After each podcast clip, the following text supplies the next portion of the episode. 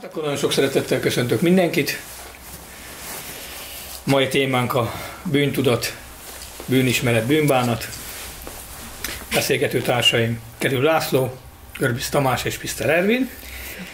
Ugye nagyon sok szó esett az elmúlt időszakban a bűnközpontú kereszténységről, és ennek kapcsán úgy gondoltuk, hogy fontos lenne ezt a három fogalmat egy kicsit közelebbről megvizsgálni, nagy öt alá tenni. Nem kis dologba vágtuk a fejszénket, ezzel tisztában vagyunk, de mégis fontosnak tartjuk, hogy beszélgessünk erről, és megpróbáljuk megérteni ezeknek a fogalmaknak a jelentőségét, illetve hogy van-e összefüggés ezek között, és hogyha van, akkor az mi. Tehát a bűn ismerettel kezdjük először, de még mielőtt feltennénk az első kérdésemet, fel szeretnék olvasni a Róma levélből, a harmadik részből, illetve a hetedik részből egy pár igeverset. Róma három húsz. Annak okáért a törvénynek cselekedeteiből egytes sem igazul meg ő előtte, mert a bűn ismerete a törvény által vagyon. Róma hét, Róma hét nyolc, azt hiszem. Mit mondunk tehát? Törvénye a, bű, a törvény bűné. Távol legyen, sőt inkább a bűn nem ismertem, hanem csak a törvény által. Mert a kívánságról se tudtam volna, ha a törvény nem mondaná, ne kívánjad. De a bűn alkalmat vévén a parancsolat által nemzett bennem minden kívánságot, mert törvény nélkül holt a bűn. Én pedig éltem régen a törvény nélkül, de a parancsolatnak eljövetelével felelevenedik a bűn bennem, én pedig meghaltam. És úgy találtattam, hogy ez a parancsolat, amely az életre való, nekem halálomra van. Mert a bűn alkalmat vett a, a parancsolat által, megcsalt engem és megölt által. Azért ám a törvény szent, és a parancsolat szent, és igaz, és jó. Tehát itt van egy látszólagos ellentmondás. Egyrészt arról beszél Pál, hogy a törvény által ismerjük meg a bűnnek a, magát a bűnt, a bűnismeretet, hogy mi a bűn, tehát onnan kapjuk meg a választ, hogy Isten előtt mi a kedves, illetve mi az, amit ő utál, kicsit markásabban fogalmazva. Másrészt mond ilyet Pál, hogy, hogy hogyha nem mondta volna a törvény a a kívánságra, hogy ne kívánt, akkor nem kívánta volna, és előhozta belőle is a bűnt. És hát itt fel kell tenni a kérdést, hogy most akkor a bűnismeret az, az, az pozitív dolog az életünkben, vagy negatív dolog az életünkben, jó-e vagy rossz, illetve van még egy-két nagyon fontos szempont, mond ilyet az ige, hogy ami nem hitből van, az bűn, tudna jót tenni valaki, de nem teszi, az bűne az annak. Ugye Jézus beszél a, a hegyi beszédben, hogy legyünk tökéletesek, mint ami mennyi atyánk, tehát nagyon magas a mérce. Ö, és az első kérdésem az, még mielőtt belemennénk a gyakorlati kérdésekbe, mert ezzel kapcsolatban lesznek hozzátok gyakorlati, egészen gyakorlati kérdéseim is, hogy hogyan definiálja a bibliai terminológia a bűnnek az ismeretét ennek kapcsán. Tamás? A definíció, akkor én. Igen. Hát egy kicsit távolabbról kezdeném a dolgot, ugyanis maga a bűn sem kezelhető egy kategóriaként. Ugye vannak a bűnök, amik a konkrét bűnös cselekedetek, olyan tettek, cselekedetek, amikkel vagy magunkat, vagy az embertársainkat, vagy Istent, vagy mindhármat, vagy ezek közül kettőt sértünk, és gyakorlatilag ezek a bűnök. Ez mindig többes számban szerepel a Bibliában, de ez mindig valaminek az eredménye. A cselekedet sohasem a semmiből lép elő, hanem onnan a szívből származnak a dolgok, és mindig van egy belső tartalma a bűnnek. És amikor a bűnről egyes számban beszél a Biblia, akkor azt gondolom, hogy a, a, a bűnök gyökereként a hitetlenségről beszél, mert minden bűnös cselekedet végsősorban a hitetlenségből származik. És e, itt például, amit felolvastál ebben az igében, amikor azt mondja, hogy a bűn becsapott engem, akkor kifejezetten személyről van szó. Tehát a, a bűn az, aki a bűnben leledzik, az sem önmagában létezik pusztán a bűn, hanem van valaki, aki az embert állandóan bűnre ingerli, a bűnös cselekedeteket ki akarja provokálni az emberből, és ez pedig ugye az embergyilkos, az ördög, a hazugságnak és a, a bűnnek az atya. A bűnismeret ennek értelmében egy segítség az ember számára, hiszen az ember evett a jó és gonosz tudás fájáról, és ezáltal saját lelkiismeretre tett szert, de a lelkiismerete nem működött jól, tehát a lelkiismerete rendkívül becsaphatóvá válik az embernek, és ezért a lelkiismeretnek külső segítségre volt szüksége, és ezt jelentette a törvény, ami elválasztotta a jót a rossztól, az Istennek a törvénye, viszont a meggyőződésem, hogy az új szövetségnek pont az a fő ismérve, hogy a törvény belénk költözik, egy, szintén egy személy formájában, a Szentlélek formájában, Isten a törvényét a szívünkbe írja, és a Szentlélek tanít meg az, az igazság beszédére, és segít a mi erőtlen lelkiismeretünknek abban, hogy erőssé váljon, és akinek erős a lelkiismerete, az külön tudja választani a jót a rossztól, annélkül, hogy tételes parancsolatokra lenne szüksége. Tehát akkor azt mondod, hogy ahhoz, hogy megismerjük a bűnt, ahhoz nem kell feltétlenül tanulmányoznunk a törvényt. Ha valakinek a lelkiismerete jól működik, és a Szentlélekkel szorosan együttműködik, elméletileg, és ez most merőben elméletileg, nincs szüksége arra, hogy megtanítsák őt arra, hogy mi a jó és mi a rossz. Aki tökéletes lett a szeretetben, mint ahogy a egyi beszédben felolvastad, az ellen nincs törvény. Az nem fog semmi olyat tenni, amiről a törvény azt mondaná, hogy. A probléma éppen az, hogy sem a hitünkben, sem a szeretetben nem vagyunk tökéletesek, és ezért van szükségünk arra, hogy legyenek világos külső kapaszkodók, egy olyan tükör, amiben belenézhetünk, és amiben megláthatjuk saját magunkat, hogy mostan hogyan is állunk a dolgokkal. Annyit tennék hozzá, hogy ugye maga a Róma levél is azt mondja, hogy törvény volt a, bűn volt a törvény előtt is. Tehát ugye, ahogy a Tamás is idézte, az Édenkertben volt, hogy egy, egy isteni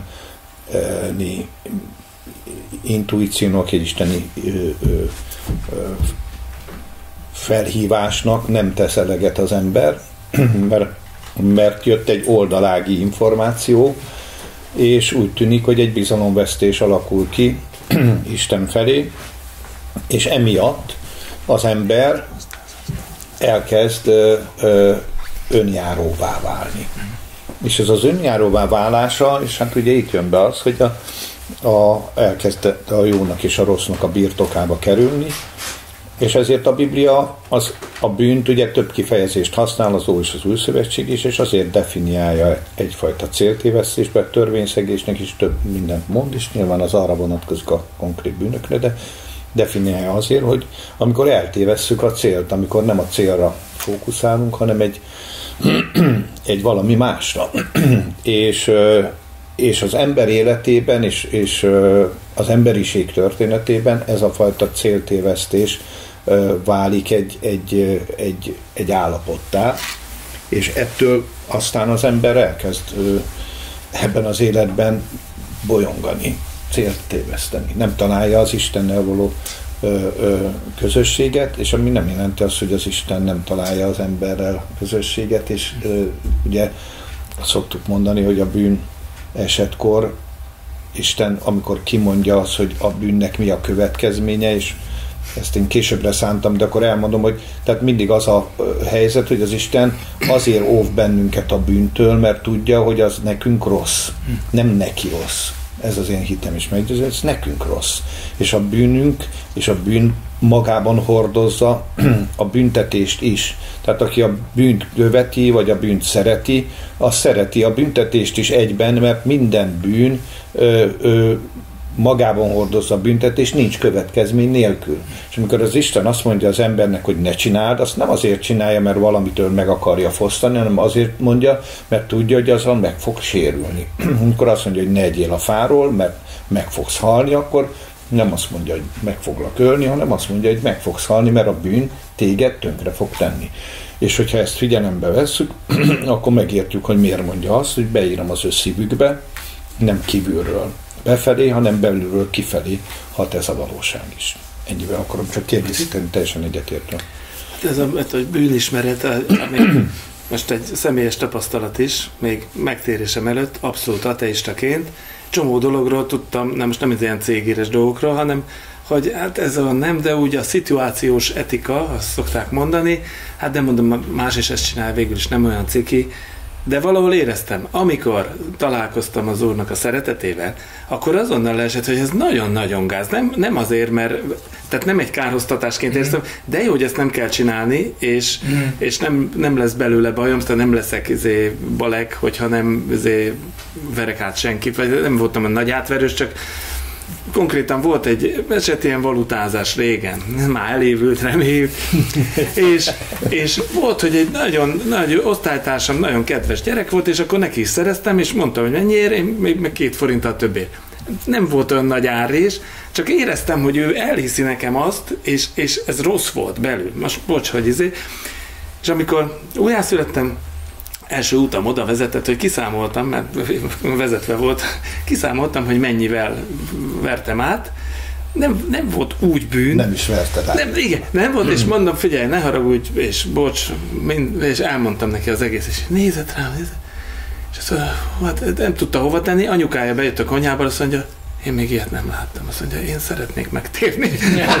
Annyira megérintette, hogy ilyen létezik, és nekem meg annyira megkönnyebbültem, tehát csak azt szerettem mondani, hogy mindenki valahogy testre szabja azt, hogy mi a... Tehát az, hogy a bűn mögött van valaki, azt egy teljes homály fedi. Ez az ördögnek az egyik legnagyobb csalása, hogy önmagát elrejti, csak a cselekedetek. És a bűnismeret meg egy olyan fegyver tud lenni világi, meg vallásos emberek kezébe is, amivel romázúzzák a többieket, hogyha nem párosul hittel. Mert amikor jön a hit, akkor állálni, hát az újjászületéskor, hogy Jézus ebből mind, mind, ez mind már meg van bocsátva, különösen, ha nem ilyen vegyes evangéliumot hall az ember, és akkor nem azért nem bűnözik, mert, mert azért, hogy most mi lesz, hanem, hanem nem, nincs is kedve hozzá. Tehát, tehát tényleg, kedv szinten nekem jött meg a fahinságra a kedvem, amikor Amikor, amikor újjászülettem, mert fú, mondtam, akkor, akkor ezt is lehet egyenesen csinálni, ez olyan jó volt. Bizonyos dolgokat ugye ott a családban nem csináltunk, amit én nagyon bűnnek tartottam, bizonyos dolgok meg úgy belefértek.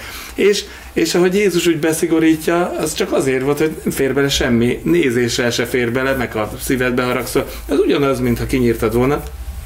Tehát egy abszolút elérhetetlenné tette, de nem azért, hogy károsztasson bárkit, hanem hogy fiúk, nem, nem fog menni, megadjátok a dézsmát, meg ettől egészségesebben álltak hozzá a vámszedők, mert ők tudták, hogy bűnösek, de már nekünk úgyis mindegy alapban, viszont amikor jött a kegyelem, nagyon rányílt a kis szívük, és én nem mondtam, a gazdag ifjú a törvénnyel fogta meg, mert ő a törvénybe, ezeket mind megtartottam. Jó, akkor egy fogyatkozás. Az ákeus nem jött a törvénye, egy szót nem mondott, és ott is nem hallunk, hogy a törvénye nagyon, hogy most ennyit kell ideadnod, odaadnod, hanem felállt, és hmm. pedig hát komoly szerint. Na mindegy. Én nekem is eszembe jutott a megtérésemkor, volt ez a bűnlista, ez a bűnvallás, és akkor volt egy lista, amit odaraktak elénk, és készültünk a bűnvallásra. És azt én úgy éltem meg, azt a, azt a helyzetet, azt a szituációt, hogy számomra az felszabadító volt. Ugyanezt éltem át, amit a Laci, hogy én ordítottam a bűneimet, és jó volt kimondani, hogy végre világosságra hozom ezt a dolgot, és de egy idő után ennek voltak, voltak olyan következménye is, hogy aztán az a lista ott maradt állandóan előttem, ilyen értelemben, hogy a fejembe, gondolataimba, és akkor az, az került a fókuszba azután, és aztán ilyen érte, ez, emiatt én is ilyen bűnközpontúvá váltam, és szép lassan eltakarta. Tehát ezek a bűnök Jézust, és már nem láttam Jézust egy idő után, csak a bűnöket, a bűnlistát. És ezzel kapcsolatban szeretném feltenni a következő kérdést nektek. Ez egy nagyon gyakorlati kérdés lesz, hogy mondjuk az elmúlt húsz évhez képest, vagy mondjuk le, tegyük fel az elmúlt öt évhez képest, ugye nagyon sok mindenben változott, változik folyamatosan a, a véleményünk, álláspontunk, sok mindenben, ugye? Ez most egy nagyon, tehát hogy nagyon aktuális dolog.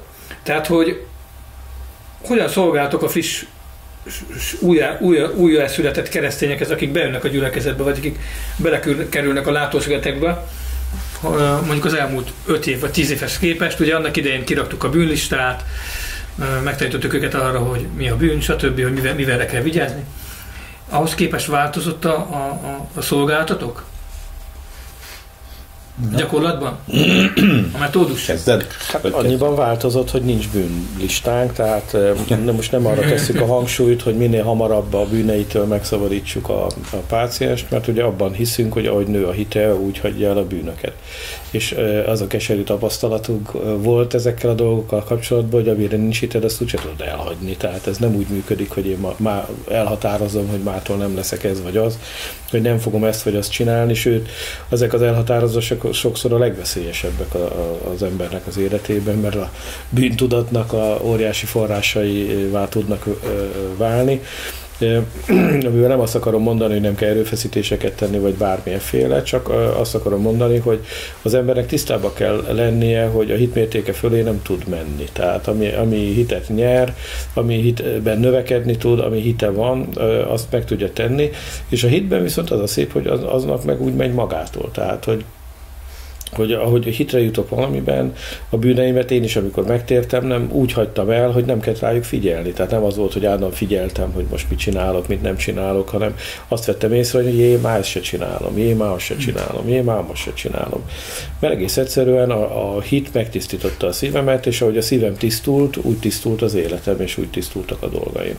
És ezt kellett megtanulni, hogy, hogy nem szabad visszatérni ahhoz, hogy az ember megint a bűnökre figyeljen, és a cselekedeteket szortírozza, hanem a szívének a tisztaságára kell odafigyelnie, és hogyha a szívünket sikerül tisztán tartani, akkor a cselekedeteink is rendben lesznek. Én, nekem markáns változás van, mondjuk az pláne húsz évvel ezelőtti időszakhoz képest, ugyanis gyakorló pásztorként akkor is, egyébként most is, de akkor ugye az volt a, a meggyőződésem, hogy bűnismeretet kell okozni, mert az embereknek ez nincs meg. És, és ez részben igaz is. Tehát nyilván, amikor az emberek úgy gondolják, hogy hát a házasságtörés az belefér, vagy, a, vagy az, hogy ellopok valamit, vagy mit tudom én, az belefér, akkor valóban én úgy gondoltam, hogy el kell mondani. Nagyon megváltozott azóta a, a hitem és a meggyőződésem, ugyanis jobban ráfókuszáltam arra, amire Tamás már utalt a Jeremiás profétától, hogy a szívükbe írom be az én törvényemet. És nem tanítja ki ki az ő atyafiát, jó, ott elsősorban, hogy ismerd meg az Urat, és ez valóban erről szól, tehát az Isten ismeretre nem tanítjuk egymást, hanem engedjük, hogy a Szent Szellem felhozza, és én mindenhol, hogy most el is mondtátok személyesen, ugyanezt éltem át, az első Isten élményemnek a legfontosabb következménye az volt, hogy én is hangosan leesve a földre, sírás, köpni, nyelni, nem tudtam, hogy el szoktam, de elmondtam a bűneimet.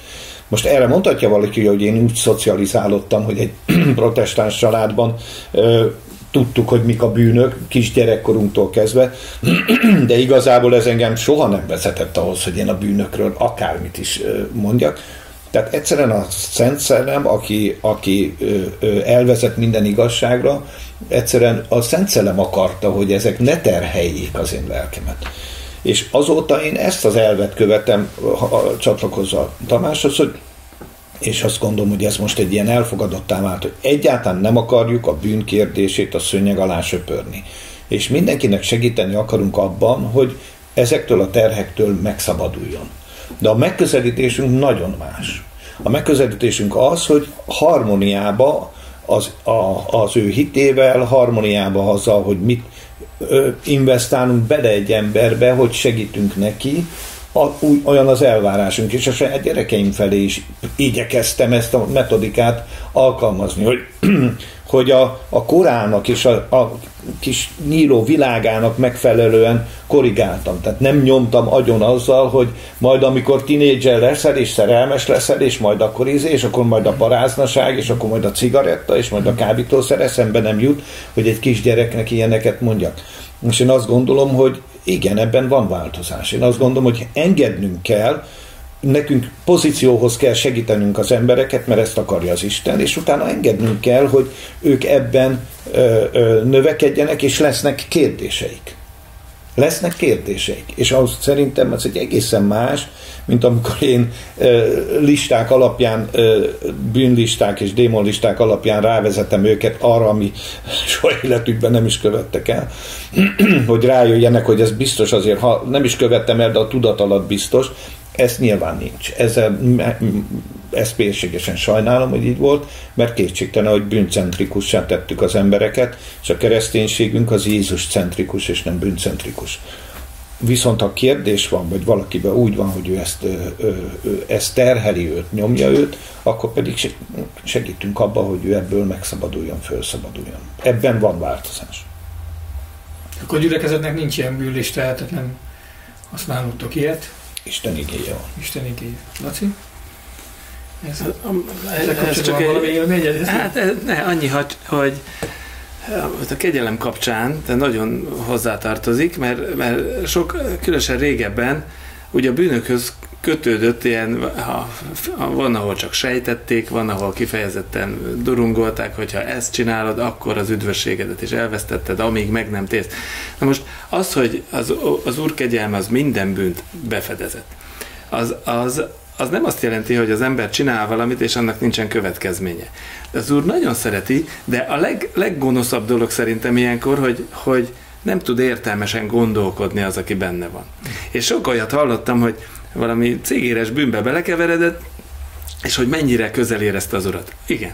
De nem azért, hogy az, jaj, de hogy csináltál, hanem azért, hogy gyere, vág ki. De az az Ákeushoz is azt mondja, most hozzád megyek vacsorázni. Tehát nem azt mondta, hogy te egy igazi és jelzős szerkezetekkel illethette volna, nem tudta, hogy kicsoda, de nem így, nem így ment oda hozzá. És, és, és a, a táborban voltak ezek a kis csoportok, és ez, ez, ez, ez feszült ott, de hát akkor, ha ez, ezt csinálja, meg azt csinálja, az nem jó, persze, hogy nem jó. Hát párnál háromszor vagy négyszer kérdezik, hogy akkor most akkor cselekedjük a bűnt, hogy a kegyelem annál meg, hogy akkor most minden száll, mindent szabad nekem, de nem minden használ.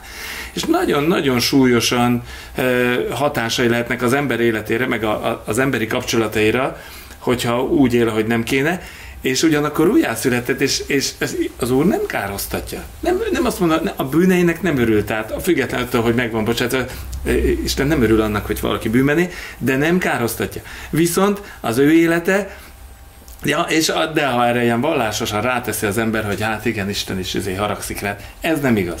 Viszont ez nehéz, nehéz elválasztani, és itt jön az a fajta bűntudat, ami aztán egy olyan, vagy, vagy egy teljes elkeseredés, keserűség gyökeret szépen felnövekszik, elszakad a kegyelemtől, már úgy érzed be legalábbis, egyik rossz, a másik meg, hogy na nem, akkor azért ez mégiscsak úgy valahogy, úgy, á, nem történt semmi, és egy ilyen nagyon durva képmutatásba tud torkolni. Ez a vallásos verzió, a másik meg az őszintébb, mind a kettő rossz. Tehát az Úr nagyon szeret. Akkor is, hogyha most ne szúrtad a szomszédot, ne szúrja le senki a szomszédját, nem, nem, csak valami nagyon vadat akartam mondani, de attól még mondjuk olyan helyeken, ahol még van halálbüntetés, és még halálra is ítélik az embert. Mint ahogy megtörtént Amerikában az a hölgy, aki megtért, elvette a lelkész, csodálatosan szépen megújult, de attól függetlenül belerakták a villamos székbe. Emberek, hamarabb ment az Úrhoz, tehát vele nem történt úgy, de hát azért ez egy, ez egy furcsa, ez, ez így kett, ezt a kettőt úgy látni, hogy természetes szint, amíg az ember nem találkozik az Úrral úgy igazán. Hát szóval nem születik újjá, addig ezt nem lehet felfogni. Most mi az, hogy Isten nem haragszik, és közben meg ez, igen, ez botrány. Különösen, ha keresztényeket látnak ilyen dzsungába benne élni, akkor az, az, az, hogy mondjam, az nem, az nem tesz jót. De attól még az Úr nem kárhoztat. Tehát Bocs. Akkor mégis a következtetés az, hogy, a, hogy a lehetőleg az embert szabadon hagyni, és nevelni a hitben, a szeretetben, tudjon növekedni a újjászületett hívő, és akkor megtanul majd különbséget tenni, látni fogja, hogy mi az, ami nem helyes, és igazából ebbe igyekeztek ti is felnevelni.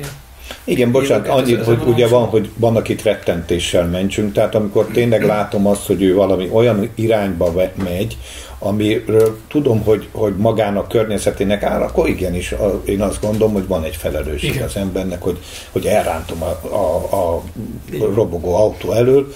Én azt gondolom, hogy ez messze nem ö, sérti ezt a fajta ö, szeretetet és kegyelmet, ez pont ebből fakad. Tehát, ö, ö, tehát én nem mondom azt, hogy ilyen is nincs, de nem ez az alap ö, metodika, hogy, hogy megtértél, újjászülettél, bejöttél a gyülekezetbe, elé tesszük a, a bűnlistát, és ott is utána, tartjuk, ott is tartjuk.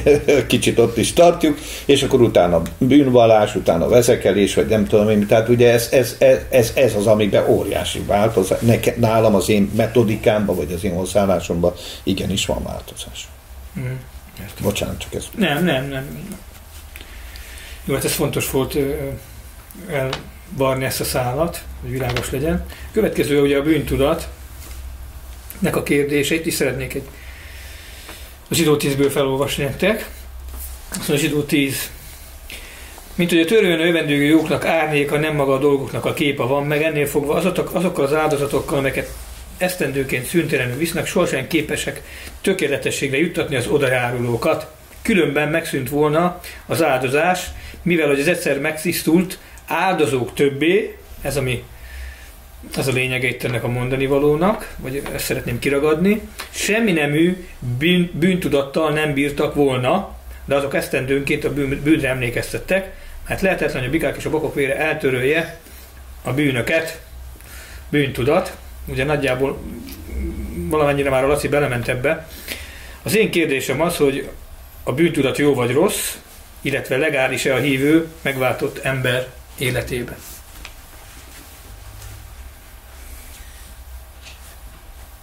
Mondod, vagy? Hát a bűntudat olyan, mint a fájdalom. Most mondd meg a fájdalom, hogy jó vagy rossz. Abban az értelemben rossz, hogy el kell szenvedni, abban az értelemben jó, hogy jelző, hogy valami baj van. Ugye azok az emberek, akiknek valamilyen oknál fogva nincs fájdalom érzetük, azok szörnyű dolgokat tudnak tenni, mert észre sem veszik, hogy valami forrót fognak, vagy mit tudom én, mi történik velük, mert nem éreznek fájdalmat.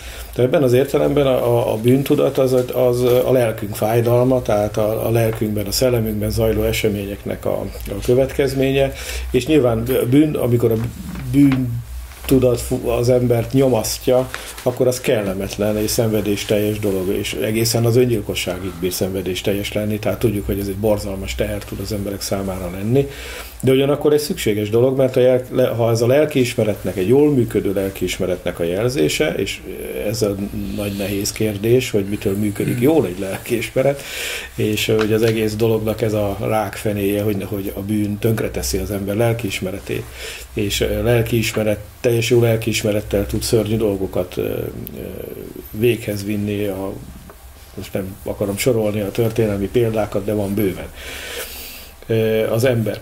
Tehát az, hogyha az embernek jól működik a lelkiismerete, akkor bűntudatot érez akkor, ha bűncselekszik. És ez teljesen helyén is való, hiszen hogyha bűncselekszel, akkor bűntudatot érzel. Ez azt jelenti, hogy normálisan működsz, tehát jól működsz. Akkor neked milyen a közérzeted, amikor, bocsánat, közben állok, amikor bűntudatot érzel, akkor te mit érzel? Félelmet? Szorongást? Magányt? Mit, mit, mit értetek a bűntudat alatt?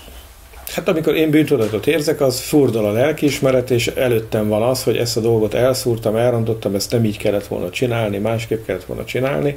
Nyilván attól függ, hogy az ember mit tesz, mert hogyha maga ellen vétkezett, az Isten ellen vétkezett, az könnyebb olyan értelemben lerendezni, Hogy, hogy könnyű megbeszélni, megbeszélem magammal, megbeszélem az Istennel. Nehezebb az, amikor mondjuk durván beszóltam valakinek, és látom, hogy az elsápadva hazament, és tudom, hogy ez most dolgozik benne, és neki is rossz, és akkor le kell tennem az áldozatomat, és el kell megyek, megbéküljek vele, mert Isten ezt az áldozatot várja tőlem ebben a helyzetben, fel kell vegyem a telefont, el kell mondjam neki, hogy ne haragudjon, nem úgy gondoltam, és valahogy meg kell próbálni.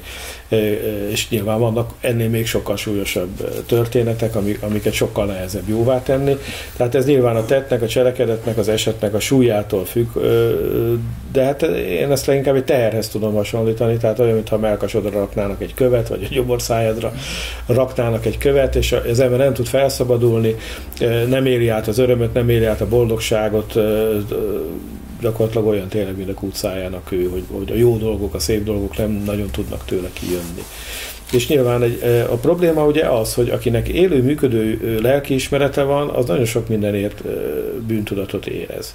És egy ilyen embert inkább fel kell szabadítani a bűntudat alól, mint sem a bűntudatára rájátszani. De nagyon ö, nagy kísértés az ilyen embereknél az, hogy mivel, mivel könnyű bennük bűntudatot kelteni, mert lelkiismeretes emberek, ugye az egyházban ez, főleg ezeket az embereket szokták ö, megtalálni nagyon könnyen, és e, így keletkeznek aztán a valláskárosultak, hogy már eleve bűntudata van, már eleve rosszul érzi magát, és akkor mikor segítséget kér, akkor még rápakolnak egy lapáttal, és akkor nesze sánta, itt van egy púp is, és ettől nem, nem felszabadító élményben lesz része, nem éppen, éppen ellenkezőleg. És természetesen van más helyzet is, amikor valaki semmi némi bűntudatot nem érez, holott kellene éreznie, és viszont ezeknek az embereknek pedig tükröt kell a szemük elé tartani, és meg kell nekik mondani, hogy ez, amit csinálsz, ez így nem helyes, ez így nem jó, becsapod magad, becsapod a környezetedet,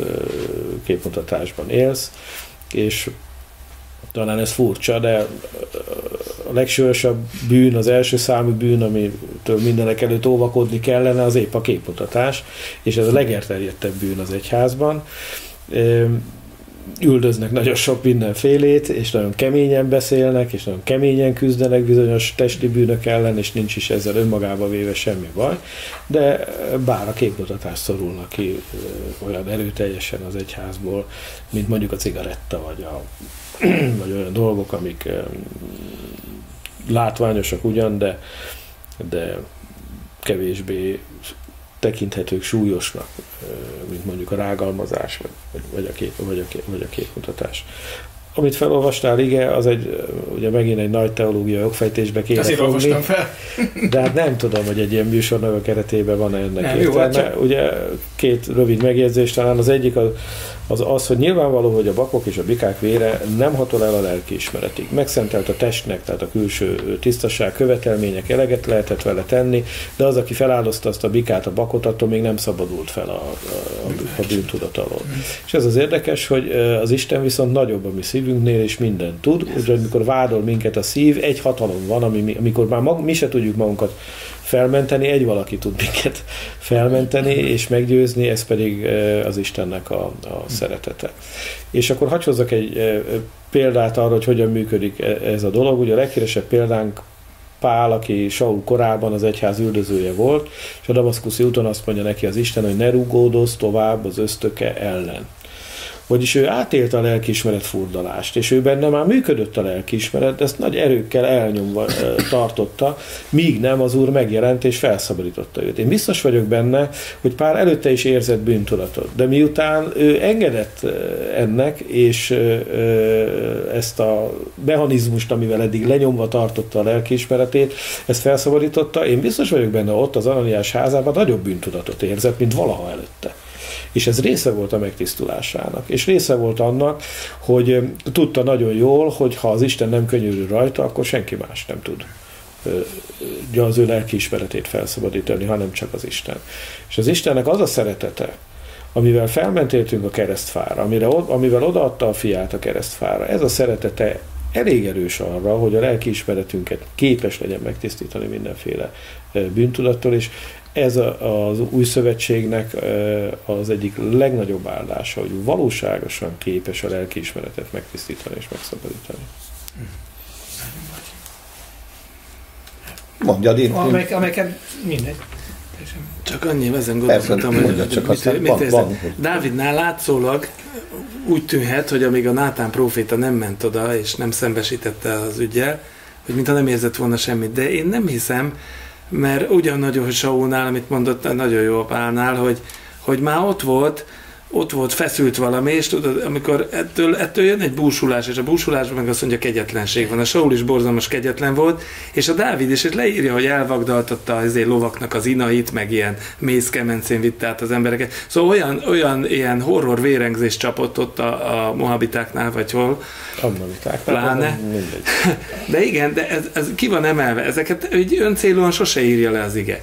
Tehát Tehát kétfele lehet menni, amikor jön ez a rossz érzés, ami ugye a lelk, de nagyobb az Isten a szívünknél, és mindent tud, tehát lehet ebbe az irányba menni, és pláne újjászületete, hogy, hogy de bennem van a szeretet, öröm, békesség, és erre, erre nézek, mondjuk egy szomorúságnál, mit tudom én, mert az kiránt, mert az nem ránt ki, hogyha körül forog az ember, ahogy Jézus is fél mondatnál leállította az ördögöt, minden távozz tőlem, sátán, meg van írva, hogy nem engedte végig mondani a kis mondókáit, ott a kísértésnél se, tehát nem engedte az agyát végig tekergetni azon a vonalon, amit az ördög elgondolt, hogy aztán azt az érzelmekbe belekapaszkodva, és akkor a keserűség gyökere, hanem, hanem az igazság, a megismert igazság ugye szabaddá tesz, de, de csak az, ahogy a rabszolgák se ismerték a, a felszabadulást, az, őket az nem tette szabaddá. Most amikor tudod, hogy Isten téged nagyon szeret, de úgy, hogy el se bírod képzelni, akkor is, ha belecsúszol valamibe, nem azért csúszol bele, mert annyira nagyon gyönyörködsz benne,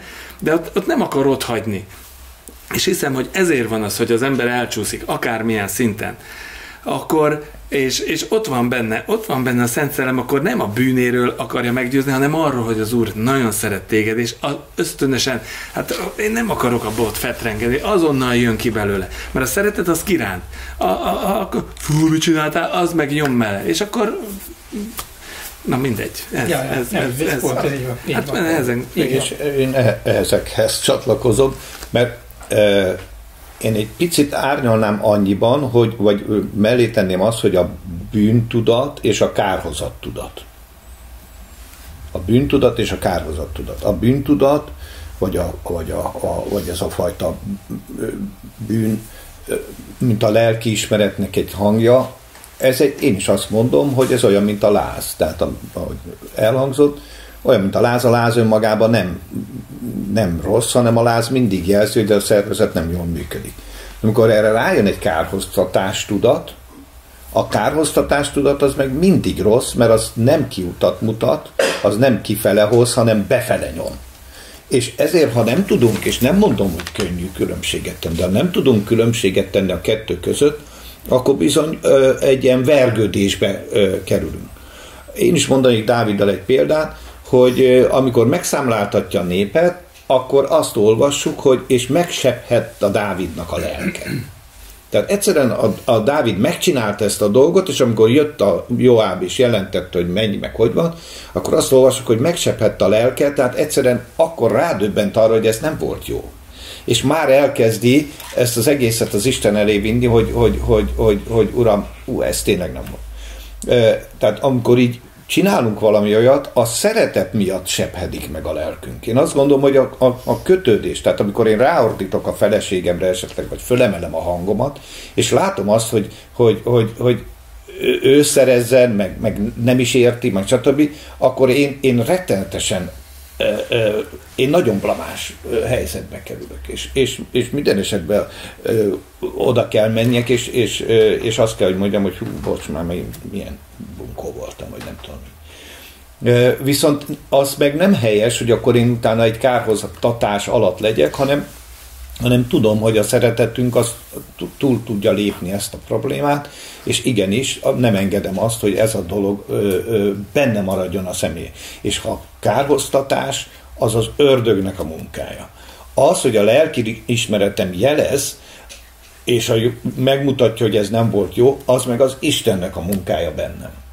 És mondom, nem mondom, hogy ezt könnyű elválasztani, de mégis el kell választanunk, mert ö, akkor tudunk úgy tovább menni, hogy, hogy ö, és én erre azt mondom, ugye, hogy megerősíti magát Dávid az Úrban, ott, ott jött felé, hogy te nem is vagy király, te izé vagy, nézd meg, hova jutottunk, te téged nem szeret az Isten, meg stb. Nem tudom, mi, mik hangoztak ott el, és a Dávid megerősíti magát az Úrban, megerősíti a pozíciójában, megerősíti azt, és utána győz.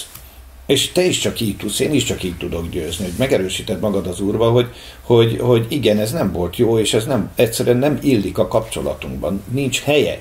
És szerintem a Szent Szellem pontosan ilyen, aki egy ilyen finoman, szeriden, de nyilván egyértelműen figyelmeztet bennünket, úgyhogy soha nem nyom el, és soha nem kárhoztat abban, amit tehát mi kárhoztat? Azt mondja, vigyázzatok, hogy ne kárhoztassátok egymást.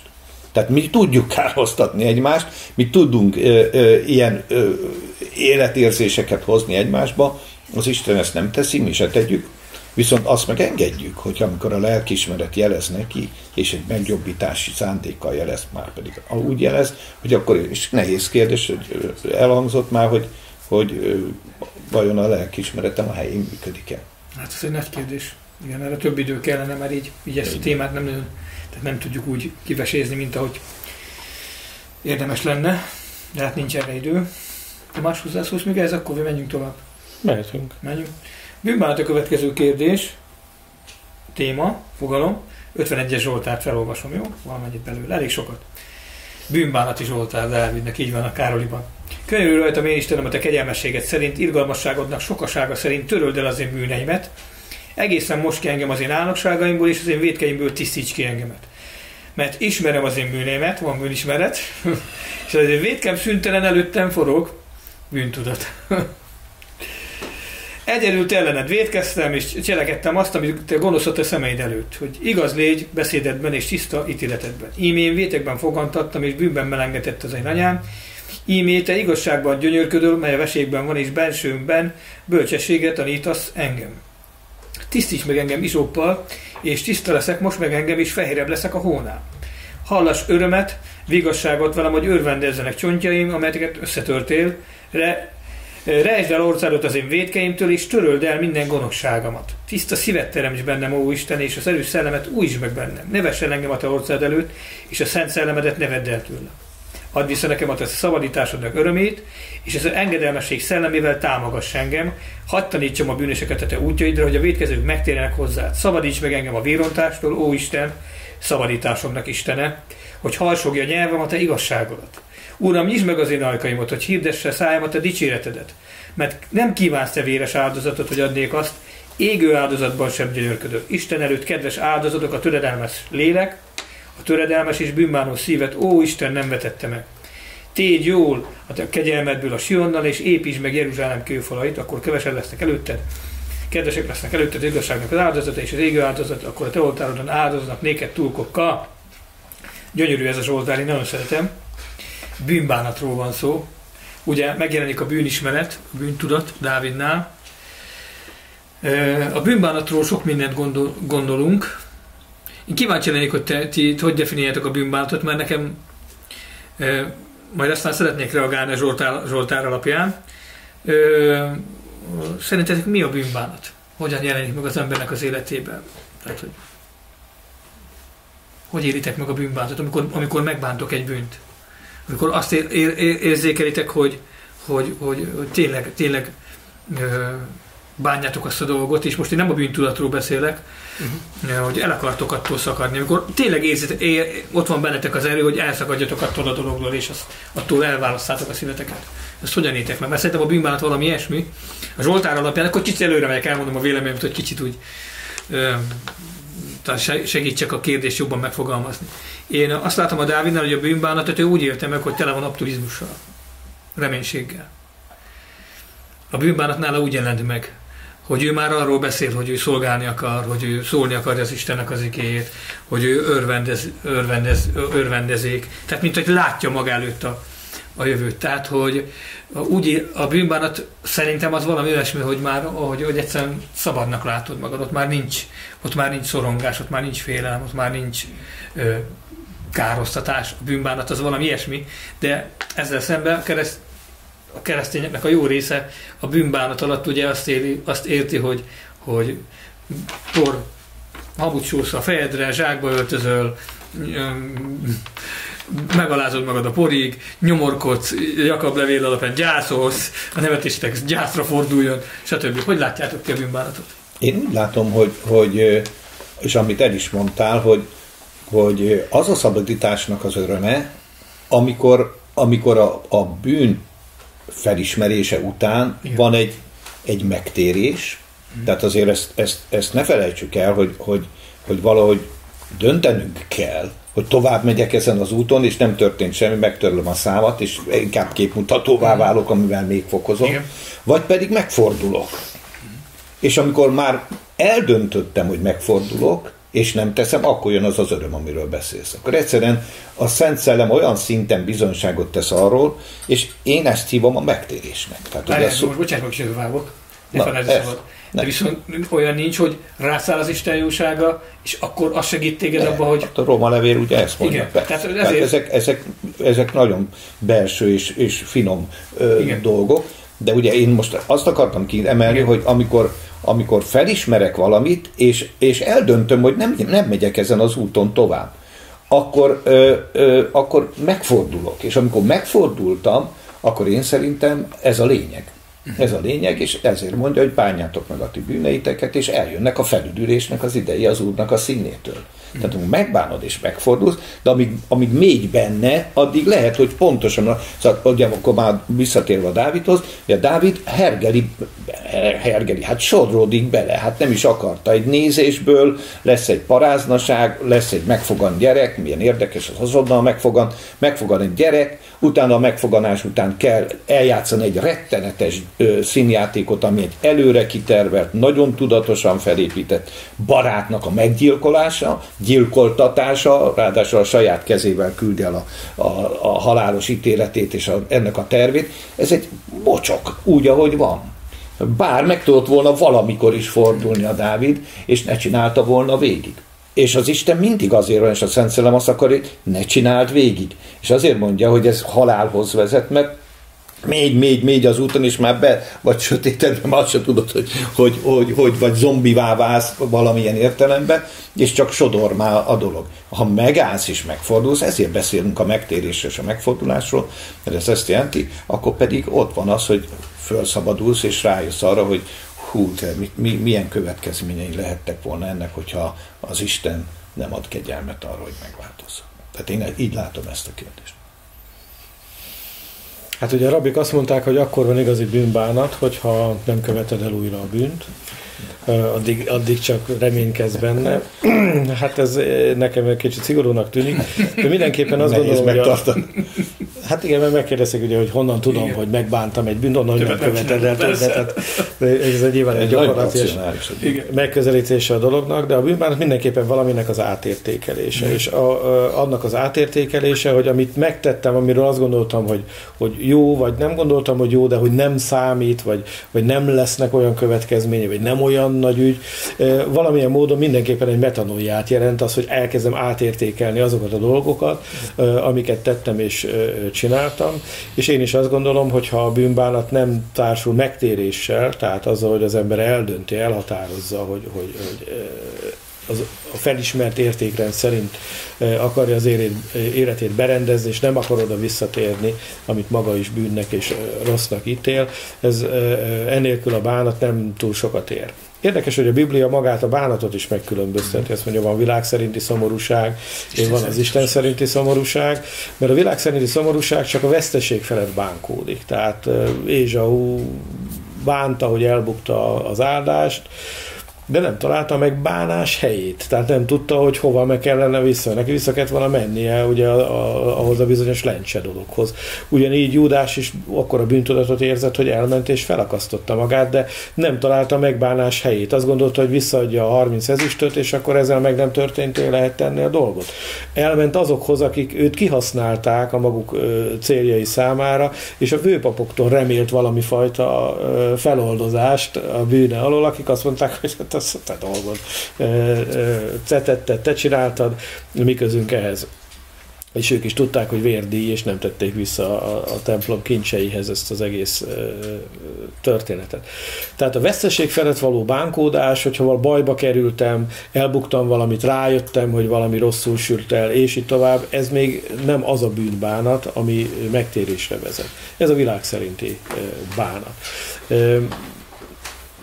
Az Isten szerinti bűnbánat pedig pontosan azt jelenti, hogy az ember átértékeli a dolgokat magában, megtér, és azt mondja, hogy, hogy ez rossz volt, ez pedig jó volt, önmagának bírálja, és végül is ugye ez a bizonyos tilim, amit felolvastál, a Zsoltár szó is ezt jelenti, hogy az ember önítéletet tart, önvizsgálatot tart, ítél maga felett.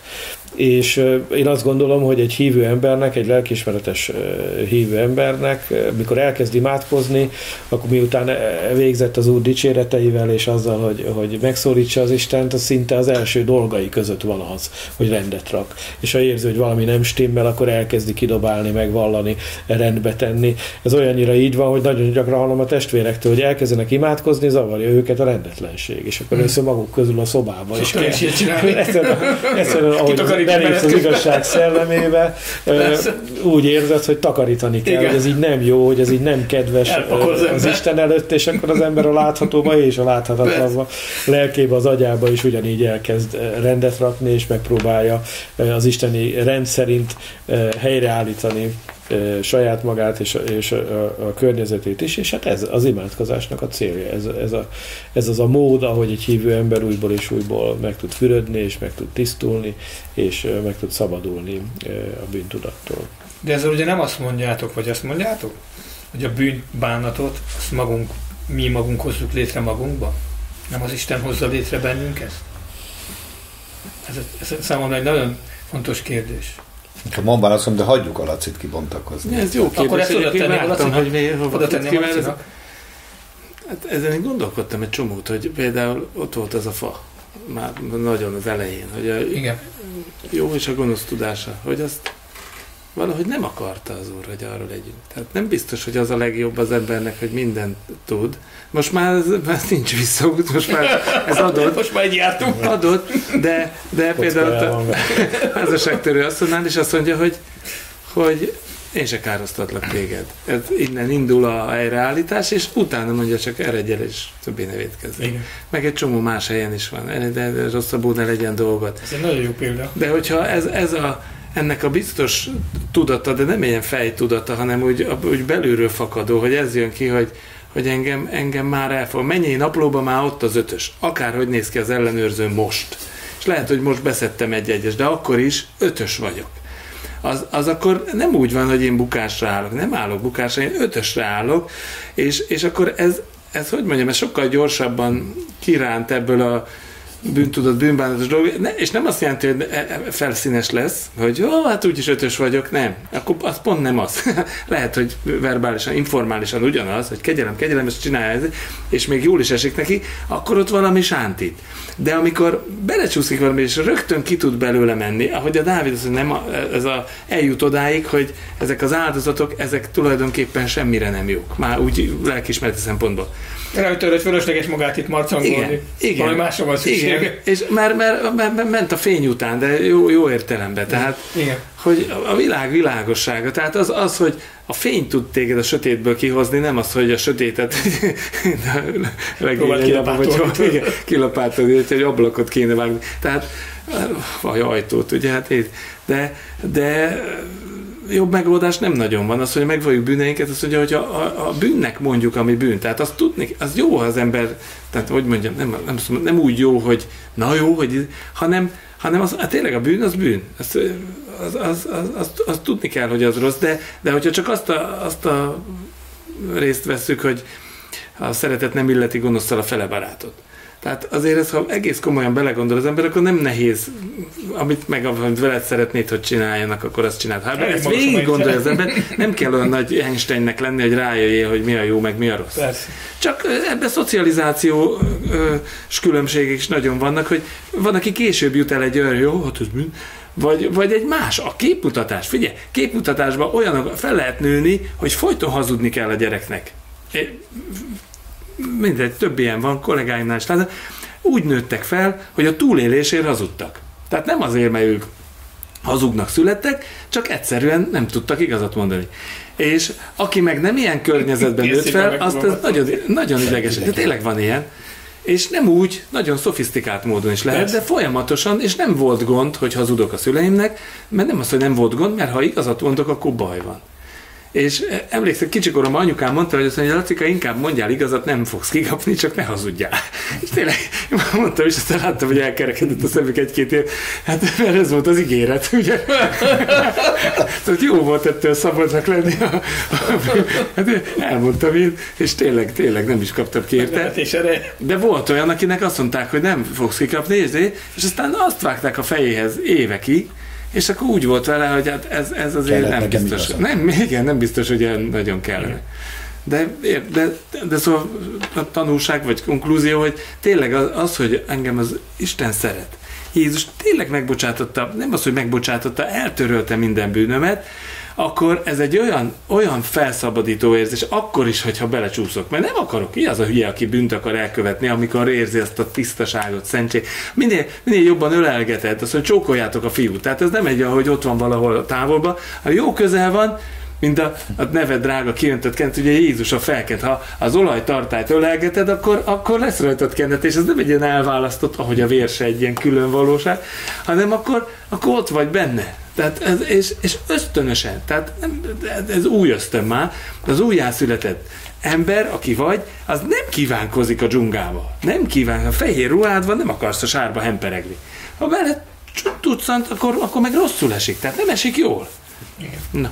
Így van. Na most én, én ugye annyit tennék hozzá, bűnbánat, bocsánat, hogy ahogy mondtad, hogy ez az Isten, az Isten ezt úgy végzi, az én meggyőződésem szerint, hogy hogy beírja, ugye elhangzott, beírja a szívünkbe a törvényét. Tehát van ott valami, ami törvénynek mondható, de nem kívül kőtáblán elviselhetetlenül teherként, hanem bent a szívedbe, és tudod. És ezt az Isten végzi. Tehát a kérdésedre, hogy az Isten ebben hogy van benne. Mm. Tehát én nem úgy gondolom, hogy minden egyes alkalommal úgy is lehet, hogy szól az Isten, hogy figyelj most ez izé. Hanem úgy, hogy ott van bent. Bent, ő, ő beírta a szívedbe, és ezért már Isten szerint tudsz a jó és a rossz között különbséget tenni. Tehát van egy, egy, egy emberi ö, erőből való jó és rossz különbségtétel, ez volt ugye a tudásban, és van egy Isten szerinti jó és rossz különbségtétel, és ez, az, ez, ez igen, ez ott van belül, a te szívednek a hústámás. Az Isten, hogy így mondjam, erre alapoz, és erre, erre épít. A Sault akartam mondani, hogy a Saul, mikután végigmegy ezen a dolgon, azért ott leírja, hogy a bűnösök között én vagyok az első. Mert háborgattam az Istennek az anyaszent egyházát. Tehát nem úgy volt, hogy ah, nem történt semmi, megtértünk, csá, jó van, hát, jó, jó, rossz volt. Nem. Ő, ő, ő ezt állandóan tudta és tudatosította magába, és ezzel nem elnyomta magát, ettől nem kárhoztatta magát, ettől nem azt mondta, hanem ezt egy tényként közli, hogy, hogy ő ezt így gondolja komolyan. És azt mondom, hogy ez egy nagyon helyes dolog volt a részéről. Tehát én ezt így értem, hogy be van írva a szívünkbe, a szívünk hústáblájára. Bennünk van. És akkor Pál azt mondja, hogy, hogy nem eszek húst, de egyik oldalról. De azért nem eszek húst, ha megbotránkoztak. Egyébként meg kész vagyok disznóhúst tenni, mondja ezt egy olyan rabbi, aki hát soha életében ugye semmi. Azt mondja, hogy szabadságom van rám. Miért? Mert az én lelkiismeretem már nem fog kárhoztatni. De azért igen, hogyha már észreveszem, hogy az ő ezzel botrányba viszem, akkor azt mondja, akkor nem csinálom. Hát ez egy gyönyörű. Ezt nem, senki nem tudja megmondani neked, hogy most, most egyél, ne egyél, és hát e, ugye az egész, most így mondom, az egész múltamban ez tűnt fel, hogy ez mindig kívülről akartuk megmondani, hogy mi a helyes, vagy mi a nem helyes, és nem arra tettük a hangsúlyt, hogy fölnőjön az a hívő, hogy az arra belső hangra úgy tudjon figyelni, hogy ő maga mindenféle külső befolyás nélkül is tudjon ebben egy értelmes módon dönteni, és ebben benne van az Isten, hát hogy ne lenne benne. Igen, azért is, az, éppen azért is, hogyha most a bűnbánatot, illetve az, a megtérést, az igazi megtérést mondjuk, mondjuk akkor összerakjuk ezt a két fogalmat, és azonosítjuk ezt a kettőt. Hát folyamat. Folyamat egyrészt, de mégis az, a bűnbánat az, ami, ami, amikor már meg tudod bánni, amikor tényleg már a bűnbánat, amikor átél az ember a bűnbánatot, akkor érzed azt az erőt, hogy el akarsz attól szakadni, hogy el tudsz határolódni attól a bizonyos dologtól. Az nem az Isten kezében van? Ugye szoktuk mondani, hogy a megtérés is olyan, mint az autópályákról a kiárat. Vannak olyan lehetőségek, amikor vannak esélyek, amikor lemetsz az autópályáról, és akkor, hogyha nem mész le, akkor, akkor várnod kell a következő lejáróig. Hogy nem, nem gondoljátok azt, hogy, a, hogy az Isten adja ezt a fajta bűnbánatot? Ez az ő ajándéka? Én, én nekem az a meggyőződésem egyébként, hogy az Istennek az ajándéka, én ezt előre elmondom nektek, hogy mi ezt magunkból nem tudjuk magunkba létrehozni. Ez az Istennek az érintés, ez az Istennek az ajándék, ez egy kegyelmi ajándék a bűnbánat. Szerintem, én azt gondolom, hogy, hogy mert én sokszor tapasztaltam azt, hogy csináltam valami dolgot, és az nagyon zavart engem, és akkor ez napokig zavart, és már annyira át szerettem volna élni az Úr jelenlétét, azt az igazi bűnbánatot, és nem, nem, nem, nem, és egyszer akkor jött, amikor az ember nem is számítottam rá egy pillanat alatt, így rám jött az Istennek a, az a fajta erejét, és akkor éreztem azt, hogy odáig tudtam, hogy, hogy az rossz, amit csináltam, és azzal, azzal kapcsolatban volt egy feszültségben, nem a bűntudat, de a bűnbánat nem érkezett meg. Sokszor valamikor napokig kell várni a bűnbánatra. Én úgy tapasztalom, úgy látom, hogy ez, hogy ez az Istennek a kezében van. Mi a véleményetek erről? Hát én is úgy látom, hogy az Istennek a kezében van, hiszen ez az új szövetségnek a lényege, hogy senki sem dicsekedhet. Az, az bennünk van meg az erő abban, hogy a bűnt legyőzzük, a bűnnek ellenálljunk, stb. És Isten ez nem kell, akkor a Krisztus hiába halt. kereszten, ez teljesen nyilvánvaló. Ugyanakkor azt is tudni kell, hogy Isten ezt adja. Tehát mivel ő ezt akarja, ugye az az Isten akarati szenti lételetek, a ti megszentelődésetek. Nyilván, hogyha mi Isten akarata szerint kérünk, akkor ez van. Tehát mi nem tudjuk a szomjúságot legyőzni, de a víz ott van. Tehát azt nem lehet azt mondani, hogy várni kell, hogy a víz arra járjon, és akkor kell gyorsan inni. Hanem az abban hiszek, hogy aki hisz, annak a belsejéből élő vízek folyamai fakadnak, és azt a módot kell megtalálni, hogy ebből a vízből meríthessünk. Tehát én nem gondolom, hogy Isten várakoztatná az embert, hogy melyik pillanatban történik ez, inkább arról van szó, hogy bennünk vannak bizonyos gátak, akadályok, magaslatok, erődök, mindenféle lelki nyavaják, amik megakadályoznak bennünket abban, hogy ebből a vízből meríteni tudjunk. És a legnagyobb akadály szerintem is az, amikor egy vallásos falat építenek fel, és azt mondják neked, hogy a bűnnek ez a családsága, hogy a bűnt elköveted, ha, ha ügyeszületett ember vagy, akkor bűntudatod lesz, lelkismert furdalásod lesz, csalódsz magadba, csalódsz a mindenfélében, hogy Péter sírva szaladt el ugye azon a bizonyos éjszakán, és ebben az a családság, hogy a bűn ilyenkor azt mondja, hogy na látod, na ezért menj minél távolabb, szaladj minél távolabb. Igen. De még Jakab is, aki a legkeményebben beszél a bűnről, azt mondja, hogy közeledjetek az Istenhez, és közeledni mm. fog hozzá, hozzátok, ti bűnösök. Tehát azt üzeli a bűnösöknek, hogy ne elszaladjál, hanem közeledjél. És amikor az embernek bűntudata van, ez a legnehezebb. Mm. És hogyha az egyház még ezt a falat tovább építi, és azt mondja, hogy ilyenkor nem jöhetsz hozzá, Isten ilyenkor utál, Isten gyűlöl a bűneiddel együtt, nem vállal közösséget a bűnnel, Isten, Isten szent, és először izé, és akkor először, no de hogy tisztuljak meg? Ám tudok megtisztulni, csak ha Istenhez megyek, csak ha megérintem a köntöse szegélyét, akkor bírok megtisztulni. Ha, ha már akkor megyek, érintem meg a köntöse szegélyét, amikor tiszta vagyok, akkor már minek érinteném meg? Hát akkor... Meg se tudod bánni a bűnédet nélkül. Tehát akkor kell megfogjam az oltárszalvát, igen, amikor a legnagyobb bajban vagyok, igen, éppenséggel, mert ha már egyébként szent meg tiszta vagyok, akkor hozom az áldozatot, és nem azzal foglalkozom, hogy az oltárszarvát meg kell ragadni.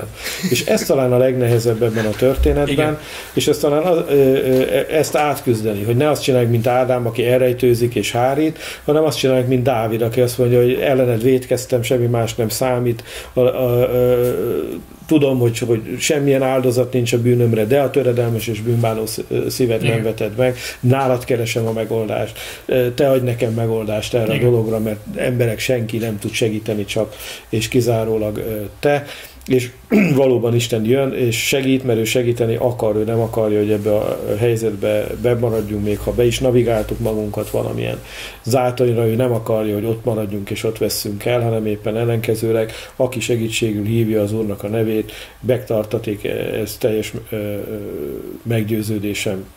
Viszont az egyház történelemben én azt gondolom, hogy azért épült fel ennyi, ennyi, ennyi, meg de meg vigyázz, meg minden, mert, mert sokszor nincs újjászületés.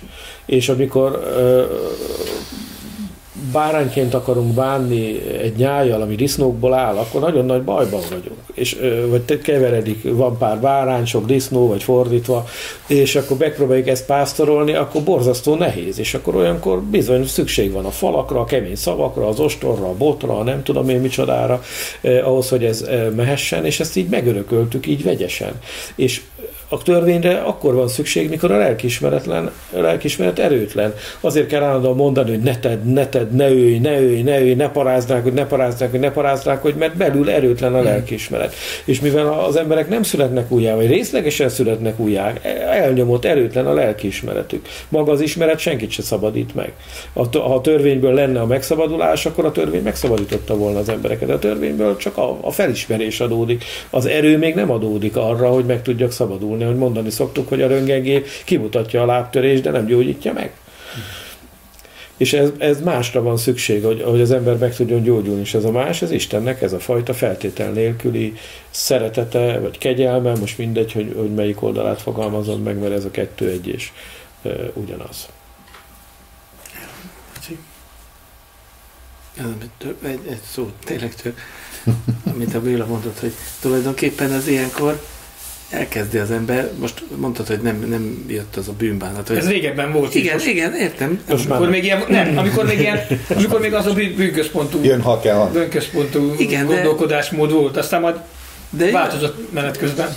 De valamit kerestél, tehát az, az, az boldog, akik éhezik, szomjazzák az igazságot, mert kerested az urat. A, a jelenléte olyan, mintha elillana. Nem ill, valójában nem illan el, de azt mondja, hogy boldogok, tiszta szívek, mert az ők, ők az Istent meglátják, és akkor ez a tisztaság érzet, ez, ez, ez, ez el, eltűnik. Nem azért, mert Isten nem szeret, mert a cselekedeteinket nem tudjuk rábírni, hogy jobban szeressen, meg fordítva se, tehát a, meg se tudtunk, újjá se tudtunk volna születni, nem azért születtünk újjá, mert olyan jókat csináltunk, hanem ez teljesen tőle, tőle van ajándék.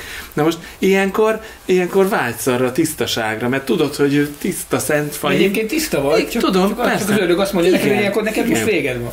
Igen, de és, és, és igen. Mert ez itt, itt van, meg érzelmi, igen. Meg értelmi szinten, mert a szellemed az, hát újjá lett minden, hát mi az a minden, ami újjá lett, hát nem a gondolatok lettek újjá, azért kell vigyázni, hogy mit enged az ember végig tekeredni. Minél előbb, a preventív volt. Igen, azt akarom oda végére, de Ervin. Én, én annyit tennék hozzá, hogy én, én teljes szívemből hiszem, hogy ugye azt mondja, hogy az Isten szeretete kitöltetik a szívünkbe a Szent Szellem által. Tehát a Szent Szellem, a szeretetnek a szelleme ott van benned, és bennem.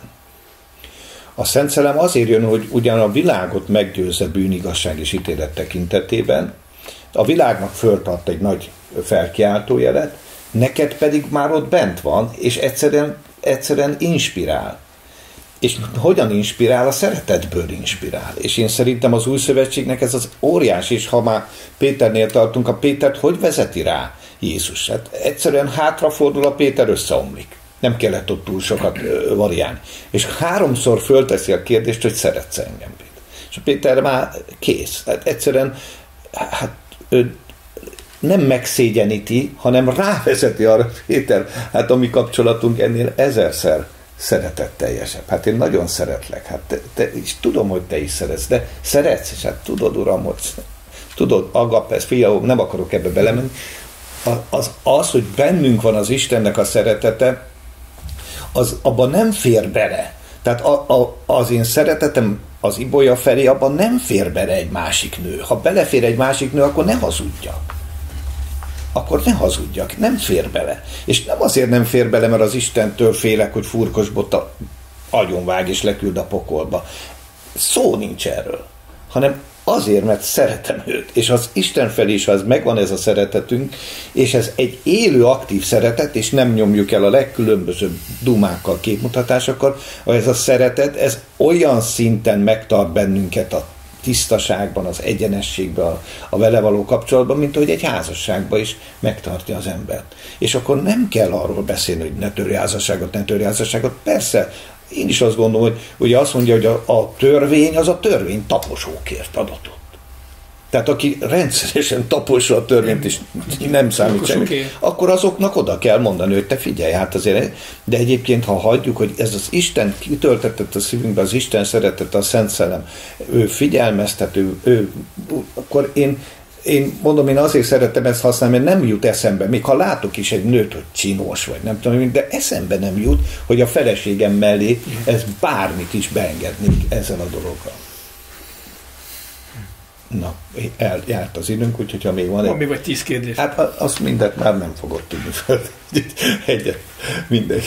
Na jó. Szóval akkor, akkor, akkor meg tudunk abba egyezni, hogy a, hogy a, hogy a bűnbánat az Istennek az ajándéka. Tehát azt nem hoz hangba létre. Nyilván annak azt megelőzi az, hogy az ember szembesül azzal, amit elkövetett, amit tett, és azt elismeri, hogy az, hogy az nem jó. De adott esetben az is előfordulhat, hogy Istennek a jelenléte rátszál az Isten jósága, és aztán tudsz szembesülni azzal, hogy valami nem jó. Tehát ez a sorrend, ez nem feltétlenül mindig ugyanez, azért ezt szerettem volna erről is beszélni, csak nyilván most már nincs idő. Mindesetre én azt tapasztalom, hogy amióta ugye a kegyelem üzenetével sokkal többet foglalkozunk, illetve az Istennek a szeretete egy központi téma.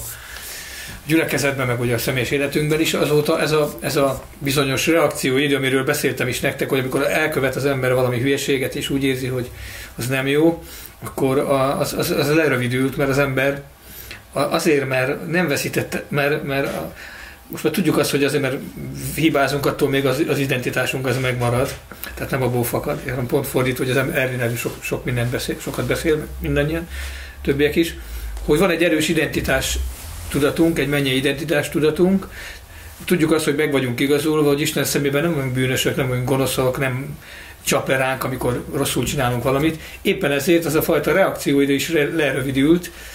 Én azt tapasztalom az én életemben, hogy amikor valami hülyeséget csinálok, vagy rosszul döntök, akkor, és érzem, hogy nem jó, akkor sokkal könnyebben meg tudom ragadni úgymond a bűnbánatot. Megérkezik hamar. Sokkal hamarabb ez a bűnbánat dolog az én életemben.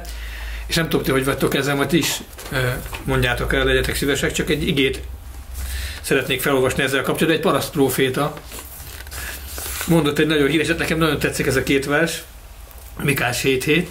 De én az Úrra nézek, és várom az, az én szabadításomnak Istenét, meghallgat engem az én Istenem. Azt mondja, ne örüljön ellenségem, elestem ugyan, de felkelek, mert ha még a sötétségben ülnék is, az Úr az én világosságom.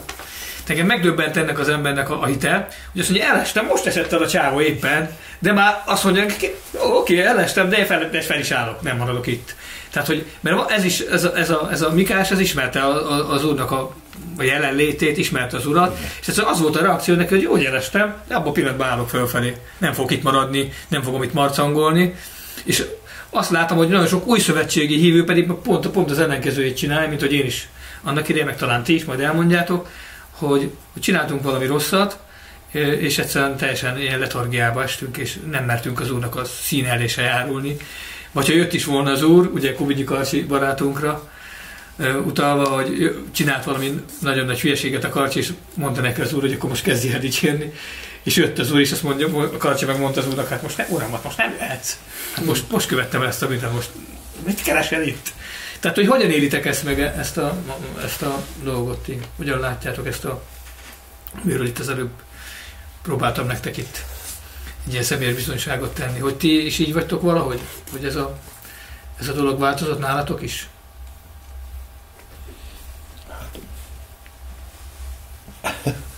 Én szerintem azért idővel az ember, én, én személyesen akkor, ugye már a időnk lejár, az ember ö, érzékenyebbé válik.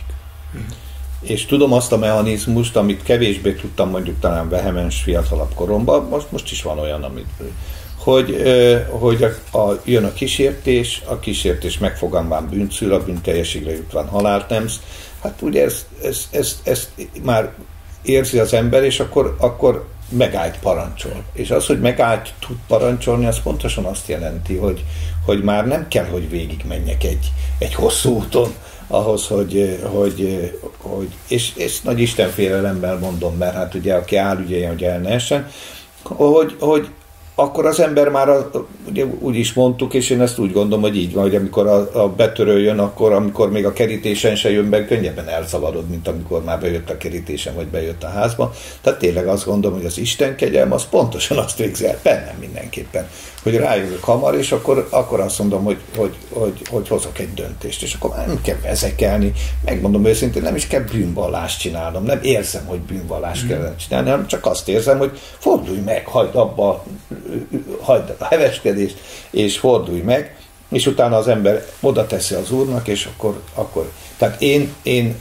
azért azt gondolom, hogy egy idősödve az Úrban, ez azért az embernek egy ilyen természetes részévé válik. Mm. Ö, legalábbis én. Mert nem, nem tud már az ördög olyan könnyen belenyomni a károsztatásba. Igen, de mondom, én istenfélelemmel mondom, de nem tud. Tehát károsztatásban semmiképpen nem tud. Igazából ez a kérdésednek a lényege. Károsztatást nem engedem meg, mert azt tudom, hogy azt nem az én Istenem mondja. Tehát, igen, nem, igen. Tehát én a gyerekemet, amikor látom, hogy rosszat csinál, akkor én nem kezdem el ott a sarkába menni, és lépten nyomon mondani, hogy de ezt nem csinálhattad volna, ez nem helyes, ez nem volt jó. Ha ezt csinálod, ha még tovább megy ezen, amit nem kell csinálni ezt, mert ezzel egy olyan szinten ö, megsérülne, hogy eszem ágában nincs csinálni, és hát az én ö, erkölcsi szintem az Istenhez képest nem hasonlítható. Tehát az Isten se így, így működik, hanem egyszerűen elkezd szeretni, ö, a olajkályha is megölel engem, nem csak én az olajkályhát, és rögtön tudom, hogy, hogy, hogy nem itt van a helyem, hogy, hogy, hogy, hogy meg kell fordulni. És ez annyira jó. Tehát én, ezt, ezt, ezt én azt gondolom, hogy ez, egy,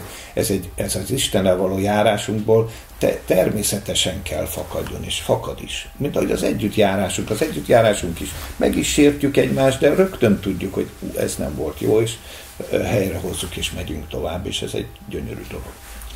Hmm.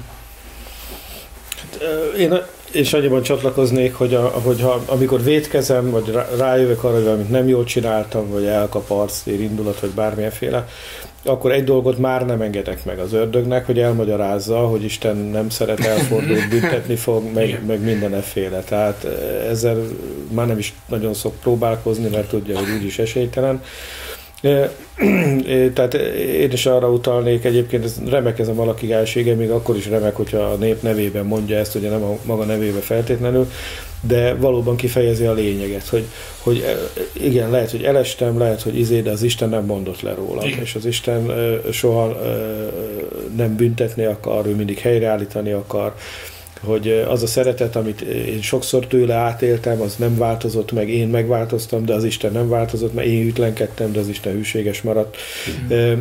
Ezek már nagyon erős, mély hitek bennünk, és ez tényleg a kegyelem munkálta ki, és a kegyelem tanítások pedig ezt nagyon tudatossá is erőssé tették, és ez egy erős lelkiismeretet eredményez ezen a területen, és ez nagyszerű, és nagyon jó, és valóban lerövidíti a reakcióidőt. Tehát az ember azonnal észreveszi, hogy hoppá, igen, ebben próbálkozott a, az ellenség, és csak azért is dicsérem az Urat, és csak azért is az Úrhoz közel megyek, mert ezt tanultuk meg a sok vádlás, károsztatás, nehézség közepette, hogy amikor Isten szelleme ránk jön, akkor te utána biztos vagy, tehát tényleg bizonyságtételed van magadban. Igen. És ezt a bizonyságtételt kívülre nem lehet megingatni.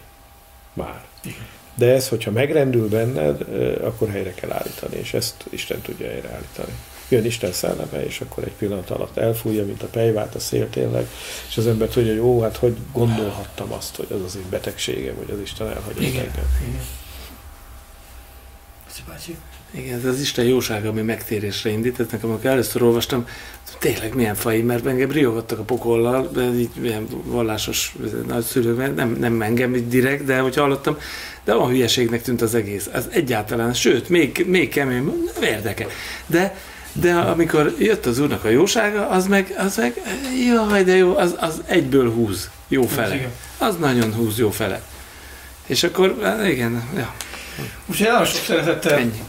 El, elbocsájtok mindenkit, illetve most itt még mielőtt bezárnák az alkalmat, mindenkinek ajánlom, javaslom, hogy hallgassátok az autonóm gyülekezetnek a prédikációit. Nagyon sokat beszélünk a kegyelemről, ami bennünket is ugye eljuttatott ide, és mi ezt bátran felvállaljuk, sőt, nagyon nagy, nagyon ajánljuk mindenkinek, akinek problémái vannak még ezen a területen, és meg kell, hogy erősödjön a lelkiismerete, illetve az identitása, úgyhogy köszönjük, hogy itt voltatok velünk.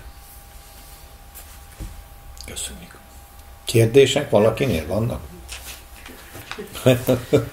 Én kérdezném, ugye beszéltünk arról, hogy Júdás találta a megbánás helyét, meg Ézsauról volt szó, hogy, hogy tudnánk olyan példát mondani, hogy hogyan találhatták volna meg? Mi lett volna az, ami tényleg a, a valódi megbánás lett volna? Vagy most annak tükrében főleg, hogy itt az is elhangzott, hogy hát a az igazi bűnbánat, az Isten ajándéka, a kegyelme. Most akkor... Igen, de ez nem az, hogy Isten ajándéka, a bűnbánat, ez nem azt jelenti, hogy te ezt nem tudod elutasítani, vagy nem tudsz ennek ellenállni. Mint ahogy megtérni is csak azért tudtunk, mert Isten hívott minket. De valószínűleg, amikor én megtértem huszonnégy évesen, Isten engem nem először hívott. huszonnégy éven keresztül hívott. De akkor vettem észre, hallottam meg, voltam képes arra, hogy hittel elfogadjam. Ez a bűnbánattal is így van. Ha csak azt kérdezed, hogy, hogy, hogy mi lehetett volna, hát nyilván Ádámnál, Évánál ezt lehetett látni, hogy ő nekik, amikor hallották, hogy jön az Isten, trónszekere, nagy zúgva, az édenkertbe megérkezik, akkor nekik nem elrejtőzni kellett volna, nem mentségeket kellett volna keresni, odaszaladni Istenhez, és azt mondani, hogy Uram, elrontottuk, hogy, hogy lehet ezt a dolgot helyrehozni. Ugyanez van Ézsauval. Ézsau is azért nem találta megbánás helyét, mert ő Jákobot akarta meggyilkolni.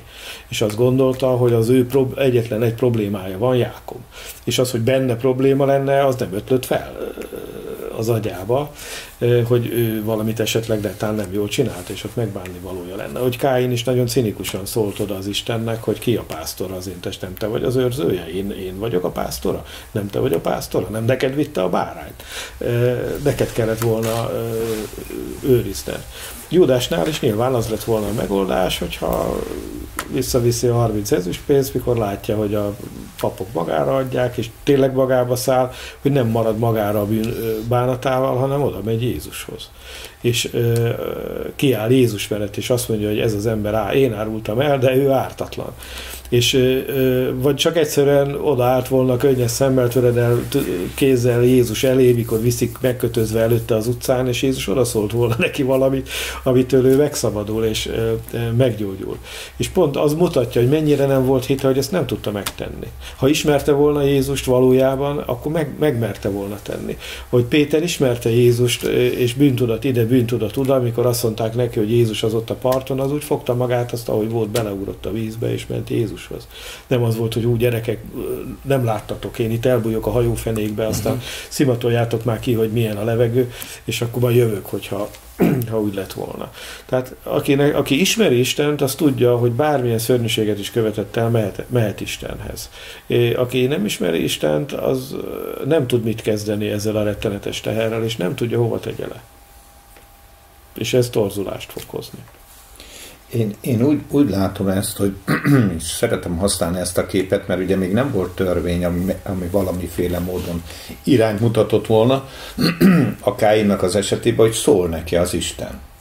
Hát figyelj, és, ugye, és, és az az érdekes, és ugye szoktam mondani, hogy nem az Ábelnek szól, hogy vigyázz, mert nagyon akar csapni a, a tesód, hanem a, a, annak szól, aki, aki el akarja követni ezt a, ezt a balhét. És azt mondja, hogy, hogy te figyelj, ne horgazd le a fejed, és ne, de Isten látta, hogy, hogy eltelt a haraggal, a indulattal, hanem ha, ha frankó vagy, akkor emelt fővel jársz, egyébként meg a bűn ott van az ajtódban, és tudsz uralkodni rajta, és én azt gondolom, hogy ez egy nagyon-nagyon fontos dolog.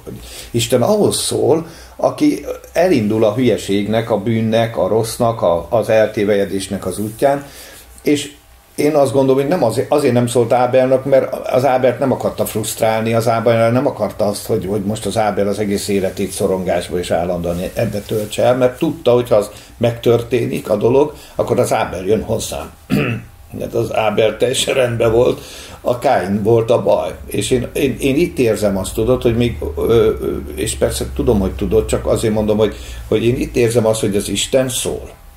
Az Isten szól, gyerekkorunkban éjjel-nappal, ugye ezt mondja a Jobbnál, az Isten szól. Az Isten szól, még a, a nem hívőnek is szól, mert annak is valamilyen módon az Isten adja azt a fajta életérzést, amit te is mondasz, hogy, hogy jó, én ugye egy protestáns családban nőttem fel, hát nem azt mondom, hogy, hogy de tökéletesen tisztában voltam azzal, legalábbis a feladat az erkölcsi mérce szerint, hogy, hogy mi a jó és mi a rossz, de erőm nem volt hozzá, hogy ne csináljam.